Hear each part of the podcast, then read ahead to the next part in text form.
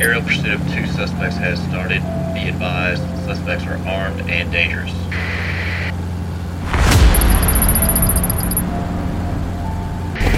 We have visual. Let's get it, boys.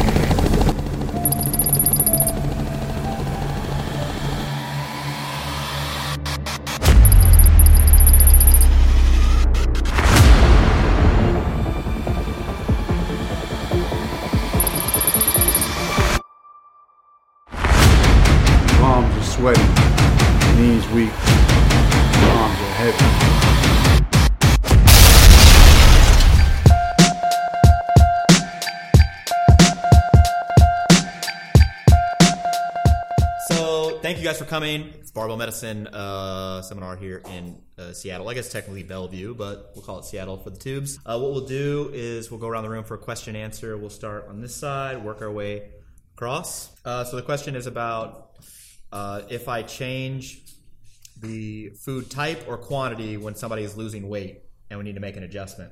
So, someone so and they want to regain weight. and they want to re- like oh, they've lost the weight. oh, okay.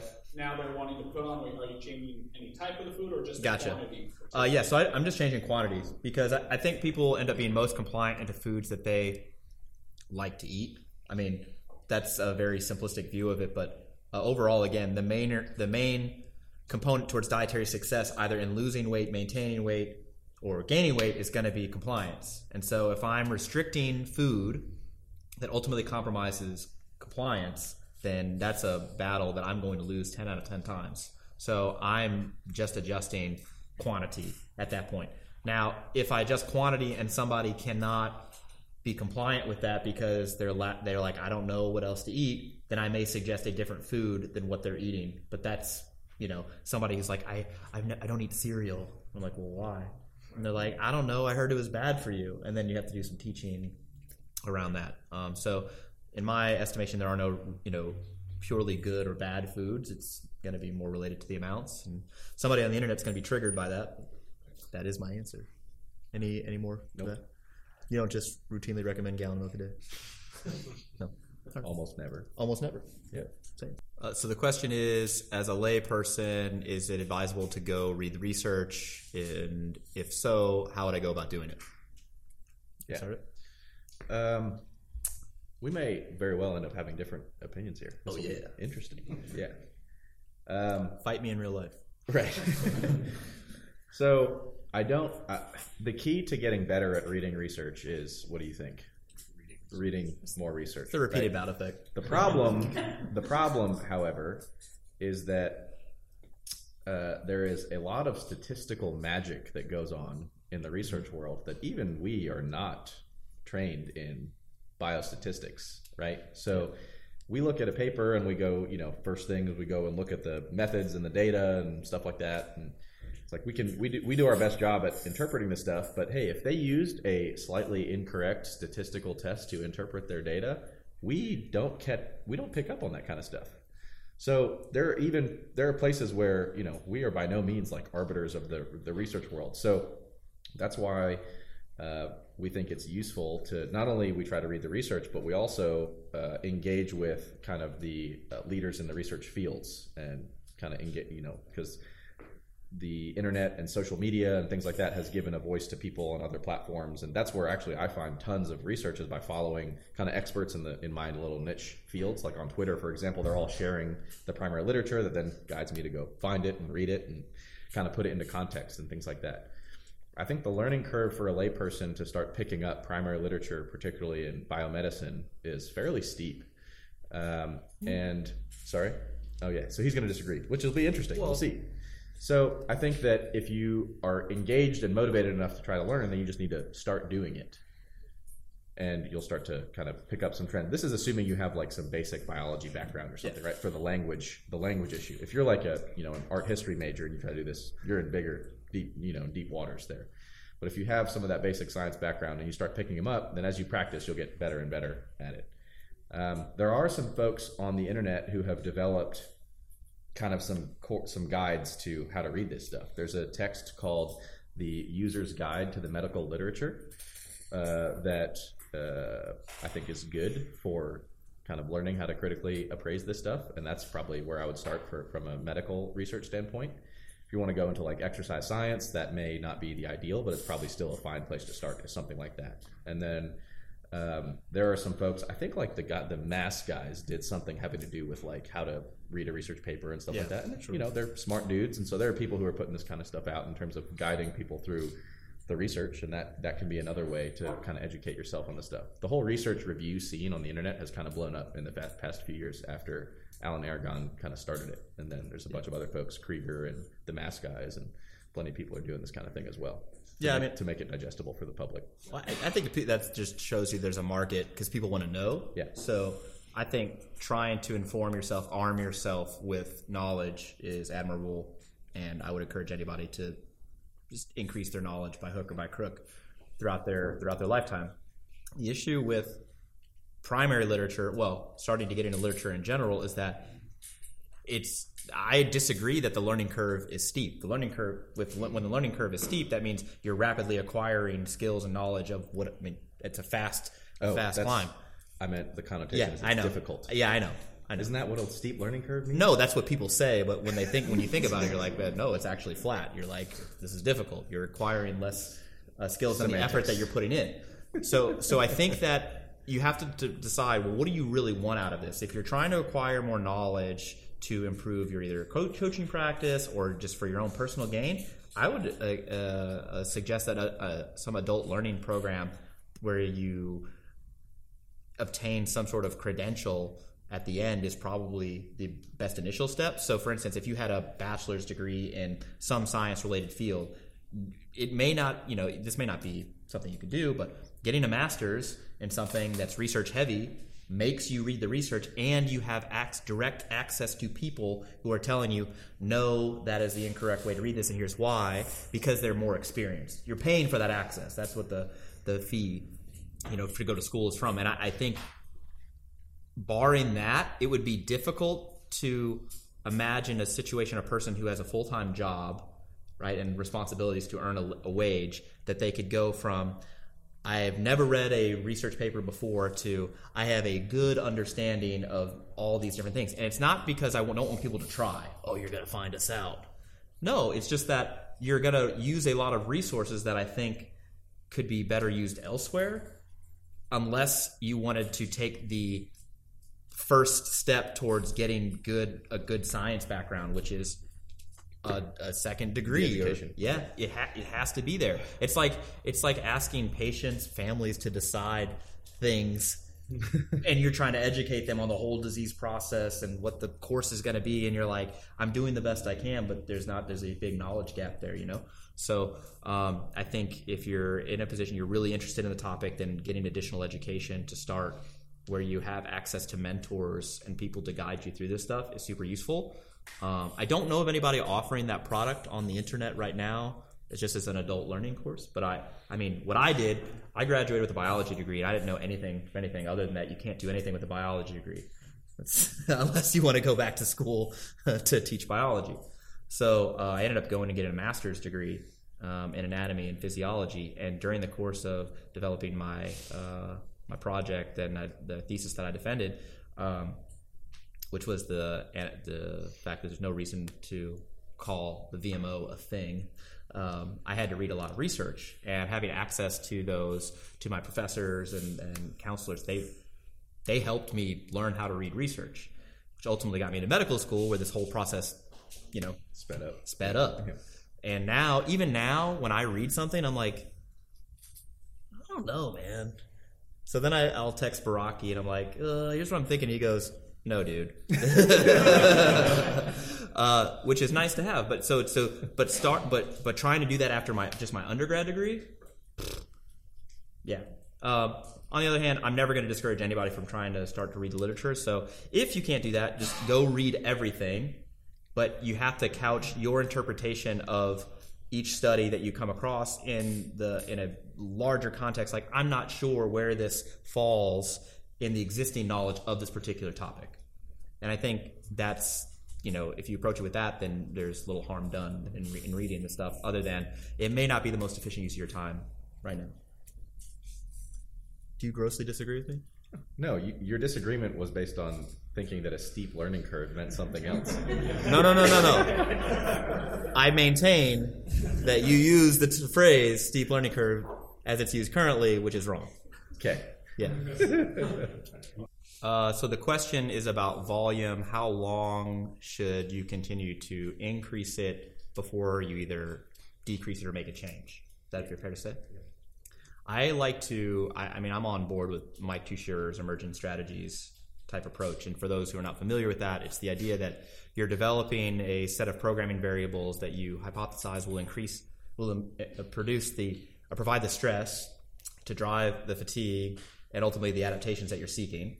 And as far as you can see those things improving, don't change anything. And then when those things start to either go sideways or go down, then you make a change.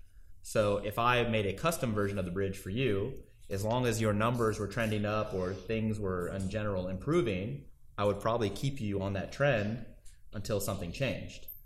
So I don't think that there's a general rule of thumb for when week five, week six, week four, where you should volume needs to always go down then. I don't think there's a reliable number there. That being said, in practice, I found that four to eight weeks is kind of the length of this sort of development, these volume de- like development periods where the volume is high, intensity is re- you know relatively low compared to these peaking phases or whatever. Four to eight weeks. It's been interesting though over my training career where it started out where it'd be like only three weeks of volume, and then I thought I needed a deload or some sort of transition, and then later on it's been like six weeks, seven weeks, eight weeks where I've been able to see like pretty steady improvements before you know falling off a cliff and like oh no I need something different now. Has that been your general Yeah. experience? Yeah, I think that the point the, the, the point to underline here is that uh, it's very difficult to provide a very confident general prescription on this sort of thing, and it's mainly the result of what I talked about in the stress lecture in terms of the wide variability in response to training. Right, so you could take any one of our programs, any one of our templates, put it on a large put a large cohort of people on that program, and you're going to see a broad range of responses. We've you know we've designed it according to principles that we think are you know fairly robust. But I would not at all be surprised to run a group of 50 people across one of those programs and see some folks who don't respond particularly well to it. And that just Yeah. means they need what? More or different. Right? That's I kind of wanna- that's kind of what we've, we've we've discussed. And so, you know, I can't really confidently tell you a specific prescription like that just because it's like you could easily take that home and you could be the guy who's not going to respond to that kind of thing and you're like this guy didn't know what he's talking about you know It- so it's it- just hard If we gave the program to let's say 100 people and we didn't see people who did worse, all that would tell me is that we didn't have a big enough sample size. it was poor yeah poor poor I, sampling I expect that a small, hopefully a small percentage of the people being exposed to it actually regress on the program. And if I don't see anybody who did that, I know that my sample size is biased and not big enough. So yeah if we it- saw if we saw that it worked for 100% of people we're like i don't believe that Yeah, I don't believe that. Something's wrong. so, so something that I would take home, like in practice, is that if you found that the bridge worked really well for you the first time, right, and you found that things were still trending up at week four, maybe you repeat week four for another couple of weeks until you find that things are either stagnating or regressing a little bit, and then you switch. And what you see in that second half of the bridge, the last two or three weeks, is that the intensity goes up, the volume goes down. You could do that. That'd be a way to modify the bridge. Just milk us for more free stuff.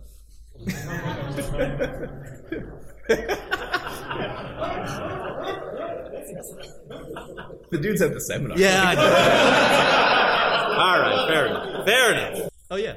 Yeah. So one way to that you find out uh, that you read more literature and get a bigger, uh, wider field of view on a particular topic is not only search for things that affirm your confirmation bias, right? Like volume is the best variable to manipulate. so, but then you say intensity is the best variable, and then you find both sides of the argument. And by reading all this stuff, you start to get a bigger appreciation of not only where the disagreements at, but then where are the common ground.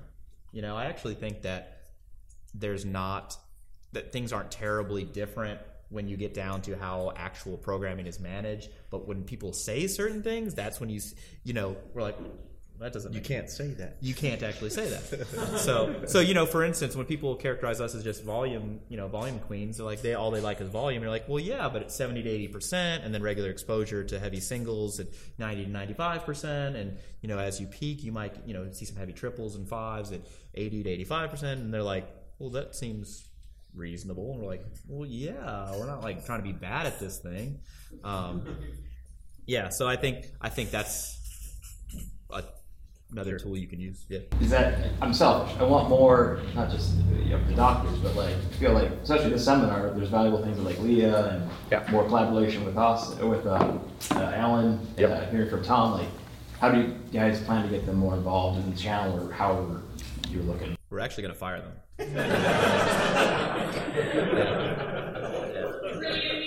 Yeah, this insolence will not stand. Uh, so the question is, how are we going to get the rest of the Barbell Medicine crew involved?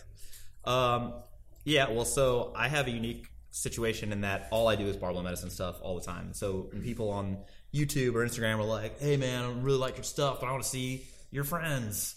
And I'm like, well, yeah, me too, man. I want them to come over to the studio and shoot videos. But if I decide to record a video at 2:30 in the morning because you know I can't sleep or whatever, well, I can't very well call Leah and say, "Hey, do you want to come over and shoot a video about myo reps?" And she, you know, she, if I did, she'd be like, "What's wrong with you?" And I'm like, "So many things are wrong with me."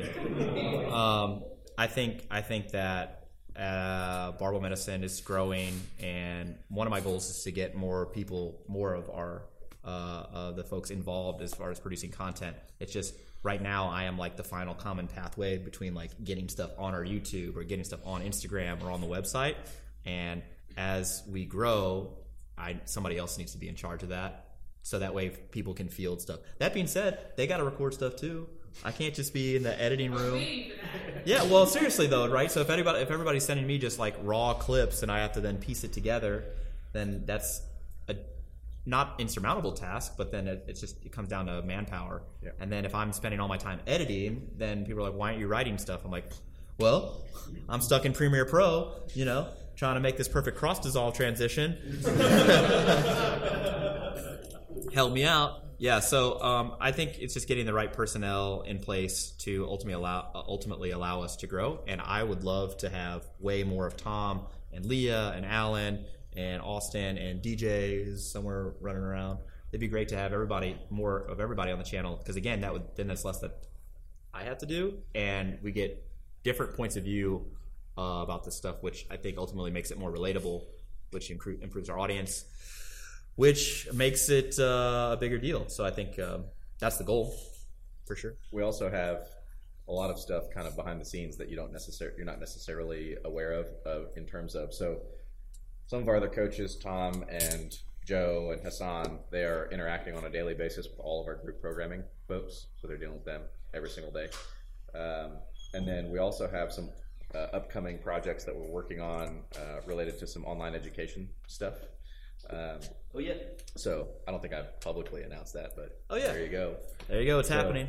I'm I'm currently creating two courses. We have uh, our rehab guys. Um, I've been kind of managing their content creation stuff. Um, so we have some stuff coming from our rehab guys, and so we're slowly but surely, and we have a couple people who we are bringing on board very soon, who we will be probably announcing in the next month or two. Um, so exciting stuff's happening. Yeah. The point is, everybody needs cameras and needs to learn how to edit, and then uh, and I need to like clone myself, Yeah. maybe twice, yeah, and uh, then I'll have time to do all this stuff. yeah. But it's it's it's gonna be cool. I'm really excited for stuff that's coming out, and as we expand, that means uh, more material, more content. So the question is, what are additional products and services Barbell Medicine coming up with? All right, so let's go down the line. So one, we've got our the pain online education module that you, Dr. Michael Ray, Dr. Derek Miles are all working on. So the idea is that people would be able to uh, purchase this bundle where they would be able to sit through lectures and have uh, um, assessments on retention. Um, as far as how to both assess and manage pain, injury, rehab as it pertains to strength training. Um, I think that will be worth college credits through JMU, James Madison University, um, and then we're working on getting uh, other CE, CEUs and CMEs through that. So that's one product. We're going to do one on coaching, like Leah and I are help are developing that, like how to develop your own coaching practice and coaching skill set. So similar online ed uh, thing. Also myself and uh, another one of the barbell medicine uh, crew, Vanessa. She's a RD. We're working on a nutrition one, so online ed. So that's our three prong approach for online education. Women's template is done. We're just beta testing it with people so they can hopefully catch errors in the Excel spreadsheet. the CrossFit template's coming out. Jess Griffith and I have been working. She's a CrossFit athlete. We've been working on our like kind of hybrid training template. Um, we have a vegan protein that's about to come out um, for our vegan friends. Um, we have a supplement that's going to be called Muscle RX that's coming out. That's the uh, uh, Epicatechin. yeah, the epicatechin, uh, vitamin C, uh, coll- uh, collagen protein supplement. There's some data suggesting that improves tendinopathy uh, repair. Uh, that's been they basically did MRIs on these people with whole center uh, def- defect tendinopathy in their patellar tendon. They took this particular supplement blend prior to uh, an eccentric based training program, and they and that improved their outcomes compared to placebo. So we felt the data was robust enough to do this, and that reduced their pain scores. So we'll get in the game. What else? Got a book that chapters have been outlined. I have a few courses that I'm creating on other interesting topics and uh, pediatric stuff. Oh, nice Stuff for Kid, kids, stuff kid for stuff, kids. kid stuff. Yeah. With Derek Miles, yeah, Dr. D Miles. Yeah, he's a pediatric guy. And I'm developing an Instagram business course. No, I'm just kidding. I'm not doing that. uh, yeah, so there's a lot of cool stuff coming out. It's just, you know, we need more people. So build, build an army. Uh, hopefully, within a year, this thing's worth CMEs. We have a certification course that's a that's a certification process where you can be a barbell medicine certified coach. Um, and then we have these additional products that are available for sale. That'd be a good one Or year goal. healthcare provider. Yeah, that's what I'm saying. Yeah, so Well, I think they should be separate things. I agree. Yeah. I agree. Coach type, doctor type. Doctor Tat. All right. So the question is, uh, I'm about to not train for uh, ten days or so. What should I do so as to minimize my loss of gains? Yeah. Uh, I actually don't expect you to lose much, if any, as far as actual adaptations that you have gleaned from strength training. And what I mean by that is, so let's address just the strength and hypertrophy. All right, so hypertrophy, I expect that there may be some decrease in your muscle cross sectional area that's slight, perhaps not even measurable. As long as you're not bedridden, though, I might not even be able to find any. Um, and to the effect that you do actually have any sort of atrophy secondary to low protein intake and decreased activity, the that's going to come back within the first few days of training. So I'm not worried about that. If your strength performance goes down acutely, it's due to loss of skill. Effectively, your skill has decayed from your last training session to the time you train again. But again, I expect that to be uh, uh, to come back within the first week. Now, I wouldn't like peak, you know, and test your one RMs the day before you go away. I would rather have a you know the higher volume type training such that you basically just have an extended layoff, extended recovery period for that ten day period, and I wouldn't expect you to have any performance decrease at all. Does that advice change significantly if it's a month or three months instead of ten days? Yeah, it does. I mean, not not necessarily the advice because what are you going to do? You know, train. He's like,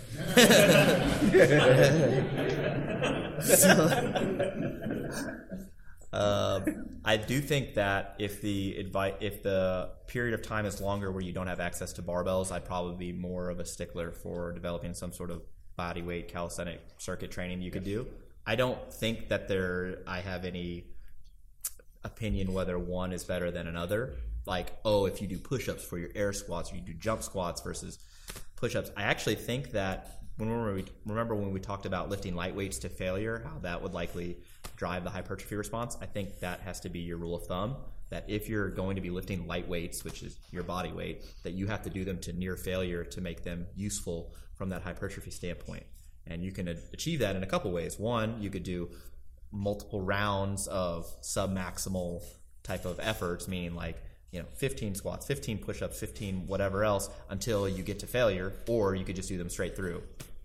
Where you're like, I did 75 air squats in a row until I got to failure. You could do either. Either way works. Um, and I don't. How think, remote are you going to be?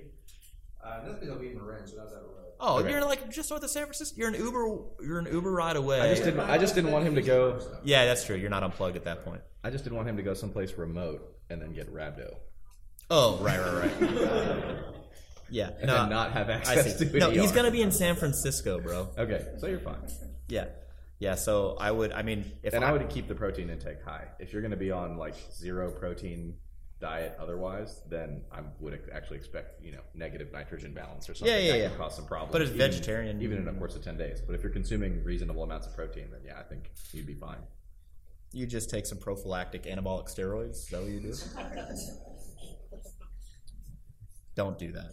To be clear, don't do that, internet. Jesus. All right. So the question is, how would your approach to gaining strength change if the specific, uh, the sports uh, specific aim was like MMA or other combat sports? You want to, you want to start? You want me to start? You can start. So, hey, I think that any sport where there is a uh, where a high amount of training resources are placed upon practicing that sport itself, then by definition, then you have less training resources to expend on strength training. Period. Right. So, a football player, I may ha- be feel comfortable with them in the gym lifting weights three times a week, but an MMA person, I may only have lift twice per week because they're on the mat so often practicing their sport. Second, there, second to that, their conditioning is very, very important. More important than a power lifter, you'd agree. More important than an Olympic lifter. So they're going to have to spend more time on the conditioning portion of the strength and conditioning. So that being said, uh, I wouldn't regularly program singles because that's not specific to their sport. In fact, if they so this, uh, and I should also say, this is for a non-novice population because I don't think it matters for a novice. What I'm getting at. They could literally any type of strength training is going to be fine for them, and yeah. But if non-novice folks, I'd probably keep the reps six, seven, eights because absolute force production for a one RM or a three RM, five RM is not useful for their sport. It's a, and the adaptations that are gleaned from generating that one RM, three RM, five RM type thing may in fact be a detriment to their performance in their sport. They need to produce high amounts of force. That is true, but they need to be able to do it repeatedly over the course of a round. So doing sets of six, seven, or eight may be more useful for them. Would you change the velocity of the? No. No, I, and, and what I mean by that is I, I, every rep that you do should be volitionally done at the fastest velocity possible. Okay? Fastest velocity possible. I don't think that they need to do high velocity barbell training because it's not really a speed sport. And so, and, and that, uh, that in a way that you can practice outside of their sport. What I'm what I'm getting at is that punching, kicking, the and then the different uh, maneuvers that must be uh, that must be done within MMA or combat sports need to be practiced in that sport. You cannot replicate them in a way in the in the gym. Correct, correct. So I don't think that doing speed deadlifts or squats or Power- bench power presses, snatches. power snatches really does anything. Yeah, I don't think that does anything. It doesn't mean that you would never try them. I just think if I have limited training resources for resistance training, that I would probably not do that. Doesn't mean that you don't find anybody who doesn't do better with, you know, some some higher speed work. I just think that I mean a sprinter, my answer would be different because I think that the the joint, the ranges of motion, the the joint angles end up being more similar in a squat and a sprint, uh, sprint stride, for instance, than in whatever maneuver you're talking about in MMA. So I might do higher velocity squats for for them, like like jump squats or uh, some sort of dynamic effort type thing for them. But for an MMA person, I'd probably do you know sets of six and seven, and I would do I would stick to the basic stuff because they're going to train twice a week, and then they're going to do spend a lot more time doing conditioning that is specific towards their sport, meaning that the work periods are more specific to their actual sport, like how long are the rounds. You're going to do that's going to be your sort of your your your condition your your work period, and you might do that same period of rest in between, and then you're going to practice your sport a lot. That's what I would do. But I would so so the con, contrast that with a power lifter who's going to see regular exposure to singles, right? Regular exposure to heavy triples and you know potentially fives and a really high emphasis on hypertrophy. Well, I don't have that emphasis for the combat sport person. Different sport. Getting up your five RM doesn't tell me anything about how what you're going to do on the mat. Would you keep the same uh, duration as you work hard No. What do you mean by why are we peaking them? for the actual event itself? Oh, yeah. Oh, I see. Drop the training Yes. or keep it the same? Yeah, yeah. All right, now I understand. Yeah, yeah. So I, I, it would be the last week training. Yeah. Yeah, just just to reduce the fatigue that has been generated from the strength training itself. Yeah. Yeah. Yeah, I would agree with. I was thinking the same. Not no reason to do singles. I would not bother with power movements in general versus more sport practice, and I would pay very close attention to the injury variables that I talked about this weekend because you don't want to be the coach who injures the athlete, right? So And you get fired. Right. So session RPE, acute on chronic workload ratios, allostatic load stuff. Pay attention to all of that when you're programming for these people, because if you do something stupid in the gym and you know injure them in a pre- potentially preventable way, right, and then they can't train their sport anymore, what were you there for? How much Whereas CBD we, oil? Whereas we have very robust evidence. we have very robust evidence that strength training reduces the risk of injury. Right. That's assuming that it's done intelligently.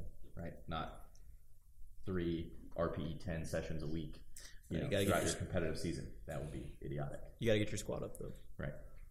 How much uh, CBD oil do you prescribe? Just just just bathe in CBD oil nightly. I have a CBD oil cologne. It's called Dank. Spray it on. Coming to the Barbell Medicine store soon. Coming to the Barbell Medicine Store is Dank. So the question is, any recommendations on sleep literature? Uh, I don't have a go-to resource offhand. I don't. I mean, I don't have a good summary or meta-analysis or even book. Well, is there an outcome that you're talking about here? Like the importance of sleep for Well, say hypothetically, that I work for a company who doesn't give a shit if we get enough sleep or not. Hypothetically, sounds like residency. it sounds like And I medical wanna make a residency. Case to management that to get a full night's sleep. And the Ah. importance and or, or rather the detriments if, and the risks of what happened with chronic lack of sleep. Right. Yes. Here, well, here's the short. Here's here's the answer to how that goes. No one cares. Well, think about this.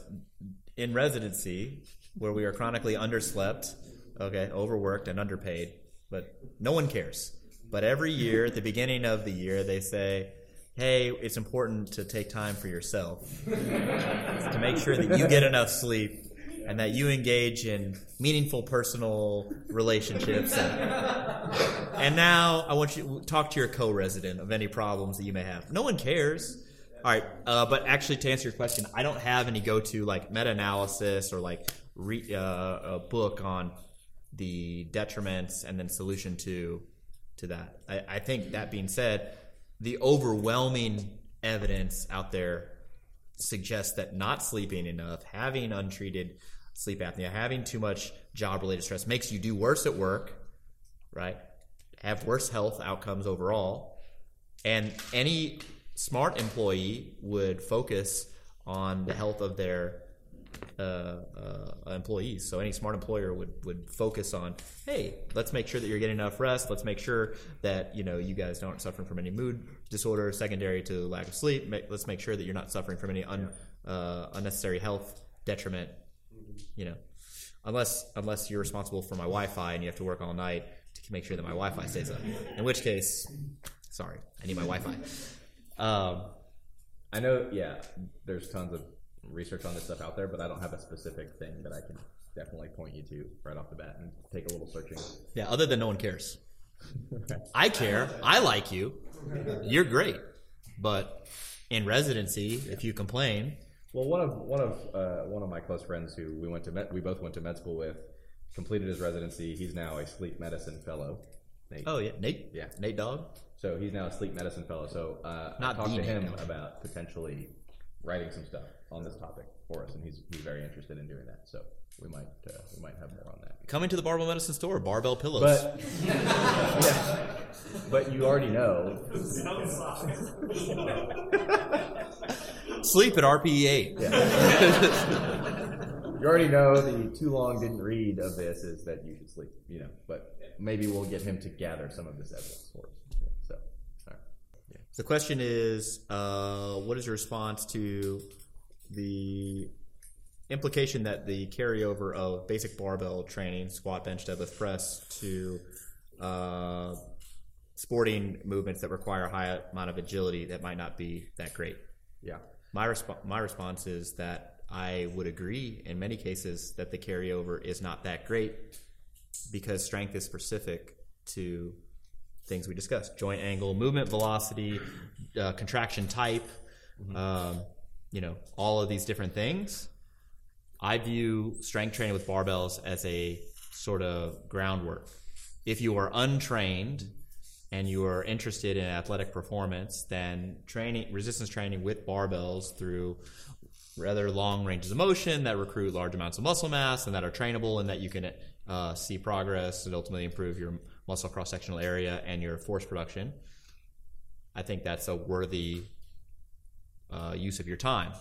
But once you've achieved this sort of threshold of force production potential, then the specific interventions needed to improve sporting performance are going to vary from sport to sport.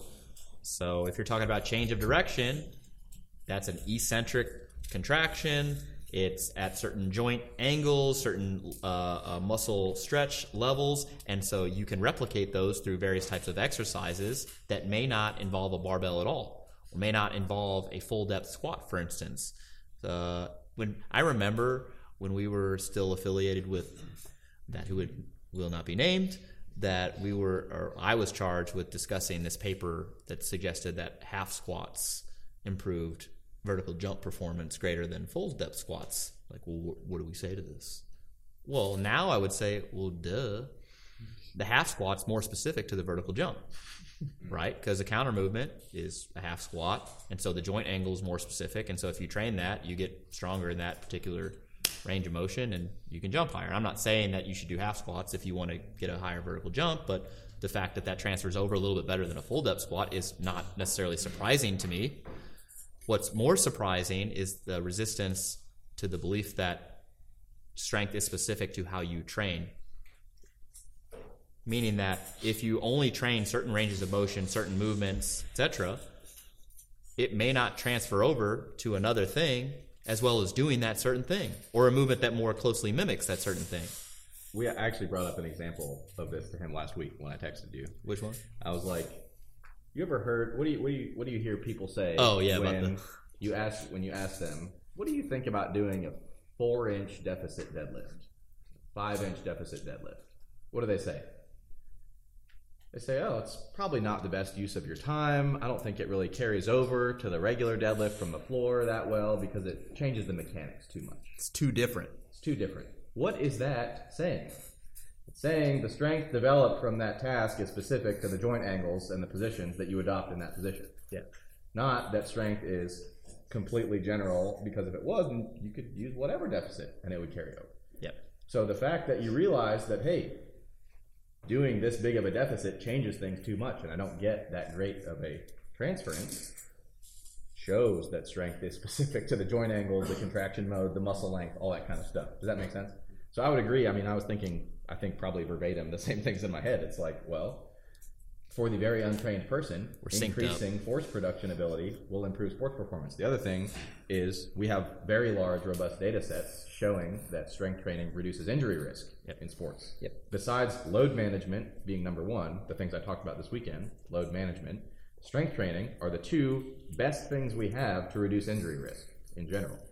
Not functional movement screens, right? But strength training and load management, those are the keys. So that's why athletes should do these things, not because we are claiming that doing these things and getting their low bar squat up to 650 is going to make them perform better. And I don't really think most people are claiming that, right? I think any intelligent person will recognize there's a threshold of diminishing returns with this stuff, right?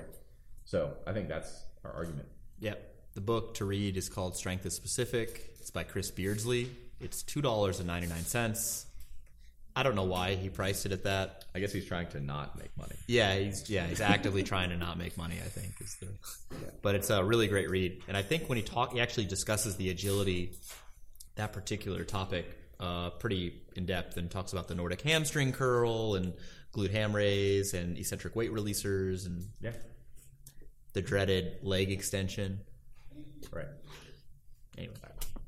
So, so the question, the question is, uh, uh, are there any good predictors of the amount of lean body mass that you may carry based on anthropometric data?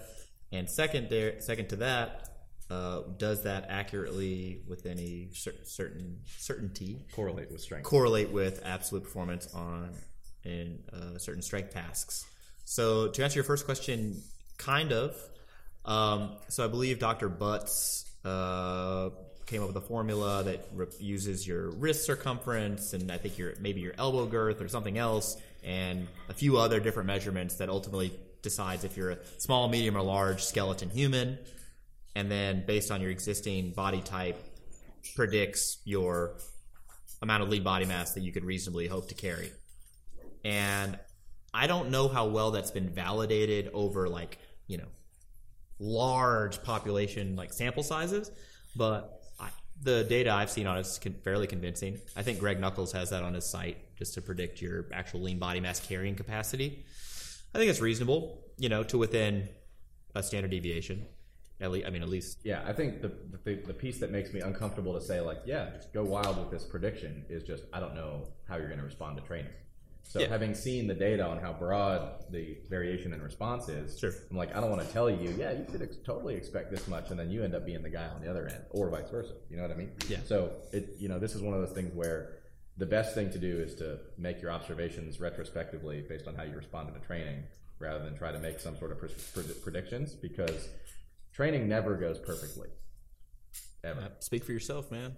Perfect for 1985. Right. Yeah. Training never goes perfectly. And so, you know, you end up predicting that you're going to carry this much lean body mass.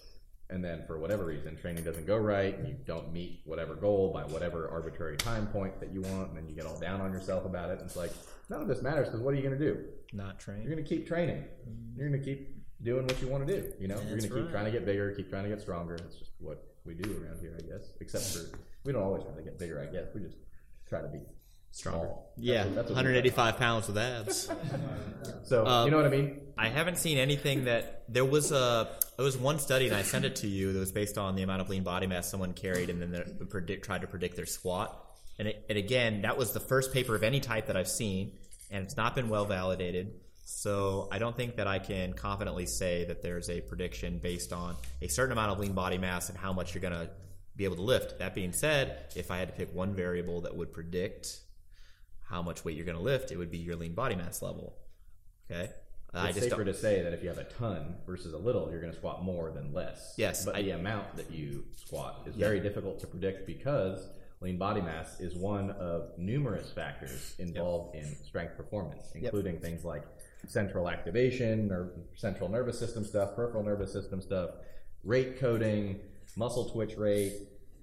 Force transfer, like all these Sure, things that we motivation. didn't even talk yeah, about handful weekend. yeah, a handful of things. So, so I think where this ends up leaving us, at with the answer to this question is, I think you can predict within one standard deviation how much muscle mass you can carry. How does that affect your management? And I don't think that it does necessarily, because I think that there are more immediate concerns that need to be taken care of. You say, all right, what's my waist? What's my body fat? What's my, you know, uh, what are my health conditions that I'm dealing with? How do I best manage these right now?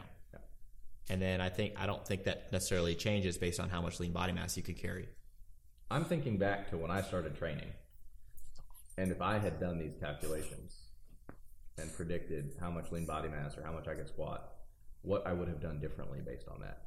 Yeah, I'm not sure. I would have just continued training my ass off for the past decade, just kept on regardless of what that life. thing told me. Mm-hmm. Unless I had decided to listen to the calculator and say, "Oh well, you can only expect to squat 350," and then I get 350, I'm like, "Well, guess I'm maxed out."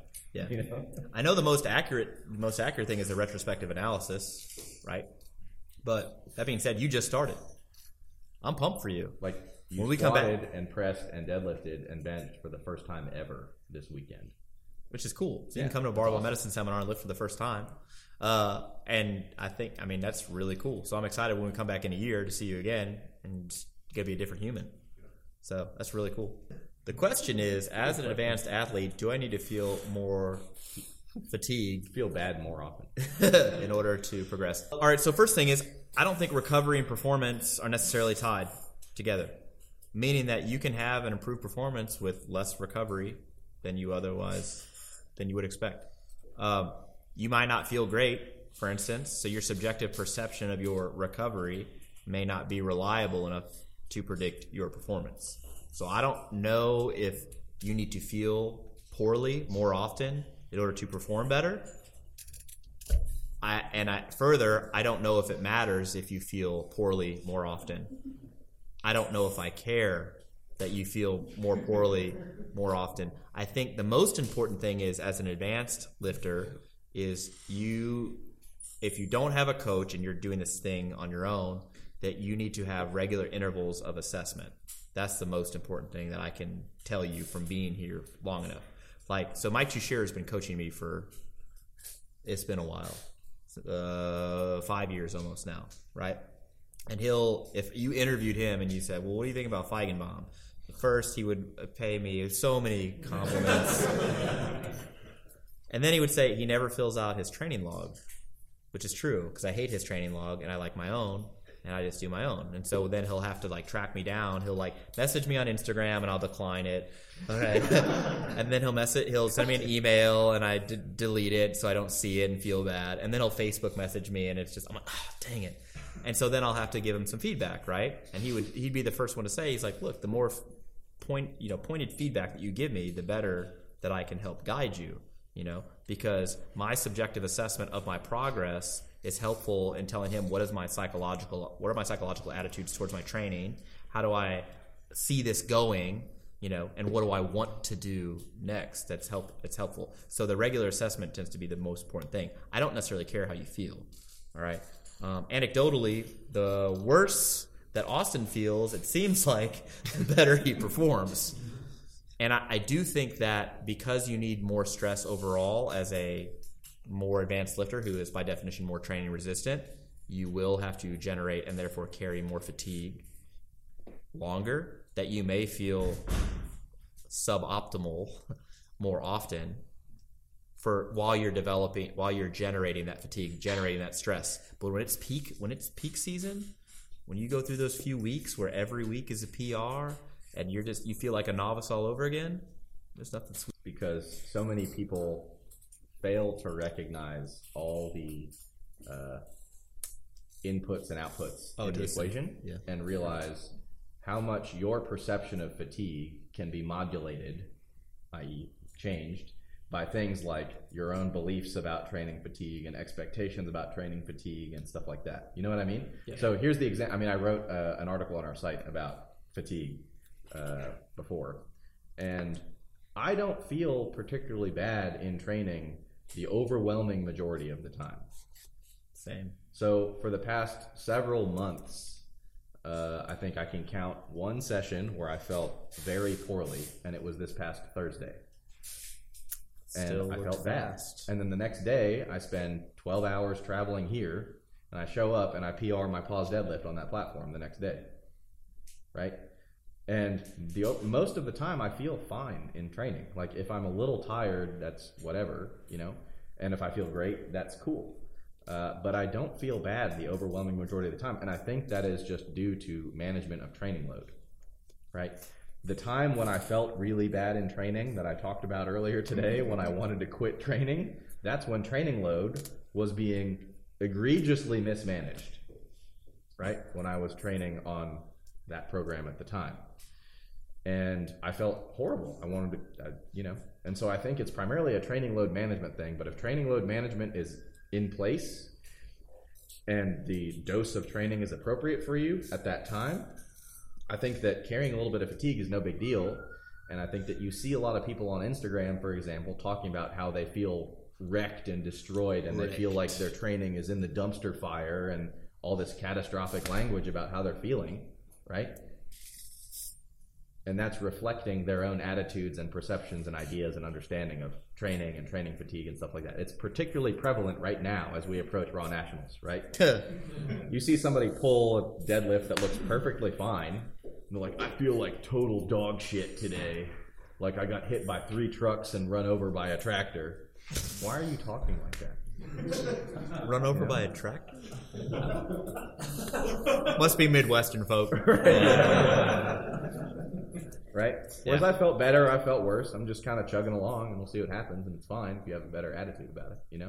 Yeah. So you're going to be tired some of the time if you train hard enough, but feeling terrible all the time is either a reflection of a poor psychological approach to this stuff or mismanagement of training load, in my opinion, Yeah, or caring too much about how you feel. which is a reflection of attitudes. Yeah, just don't don't matter. right. All right, so the question the question is, what are my top three least favorite Instagram live questions? Uh, my number one least favorite one is, uh, what are you eating right now? Beca- Because it's annoying because it's the same thing every time. It's eggs and oatmeal. You're welcome. Second least favorite one is, uh, should I do Texas method or five three one? And the answer, the answer is no. The, the third question is anything to do with linear progression. Literally anything, because the answer is just stop doing linear progression. Do something else, because it doesn't matter. And I know when, pe- when people say, like, "Oh, you're just pissed because you're no longer affiliated with that company that no, that shouldn't be named." No, I just don't care. Look, and because it doesn't matter what you squat at three months or six months or even twelve months, it matters what you squat at six years, twelve years, 20 years. And I have no indication that how you do in that first three to six months has any bearing on how you do later on, either with compliance or ultimate performance. Austin, this my man right here, this guy right here, had the most average of results when it came to his linear progression. Okay, 285, I believe, for his last successful squat session, right? And people are like, that's very pedestrian. That's true. But he's out squatted every person affiliated with that organization, which suggests that the predictive power of your performance at the end of LP is meaningless, which makes sense. I don't care what you squat at three months because it doesn't matter. So when somebody says, "Look, I'm on my third run through LP," I go, "Just fucking stop. Just stop doing it. It doesn't matter."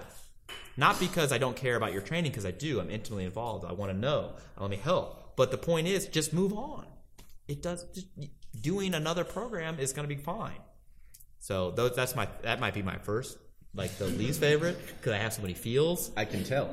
But but but I actually care more about that. Que- like I have more emotion. The first one's just more annoying. It's like, what are you eating? Why do you care? What are you eating, bro? more importantly, what's your girl eating and why? You know, she's about to have some eggs and oatmeal if you keep this up.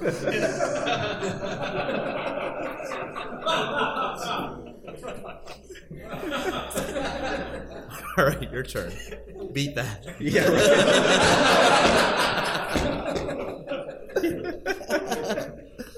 Yeah. usually when those get asked to me, I'm like, I don't feel like talking about. Yeah, right. you just skip them. You're like, ask Jordan. And they all end up on my Instagram.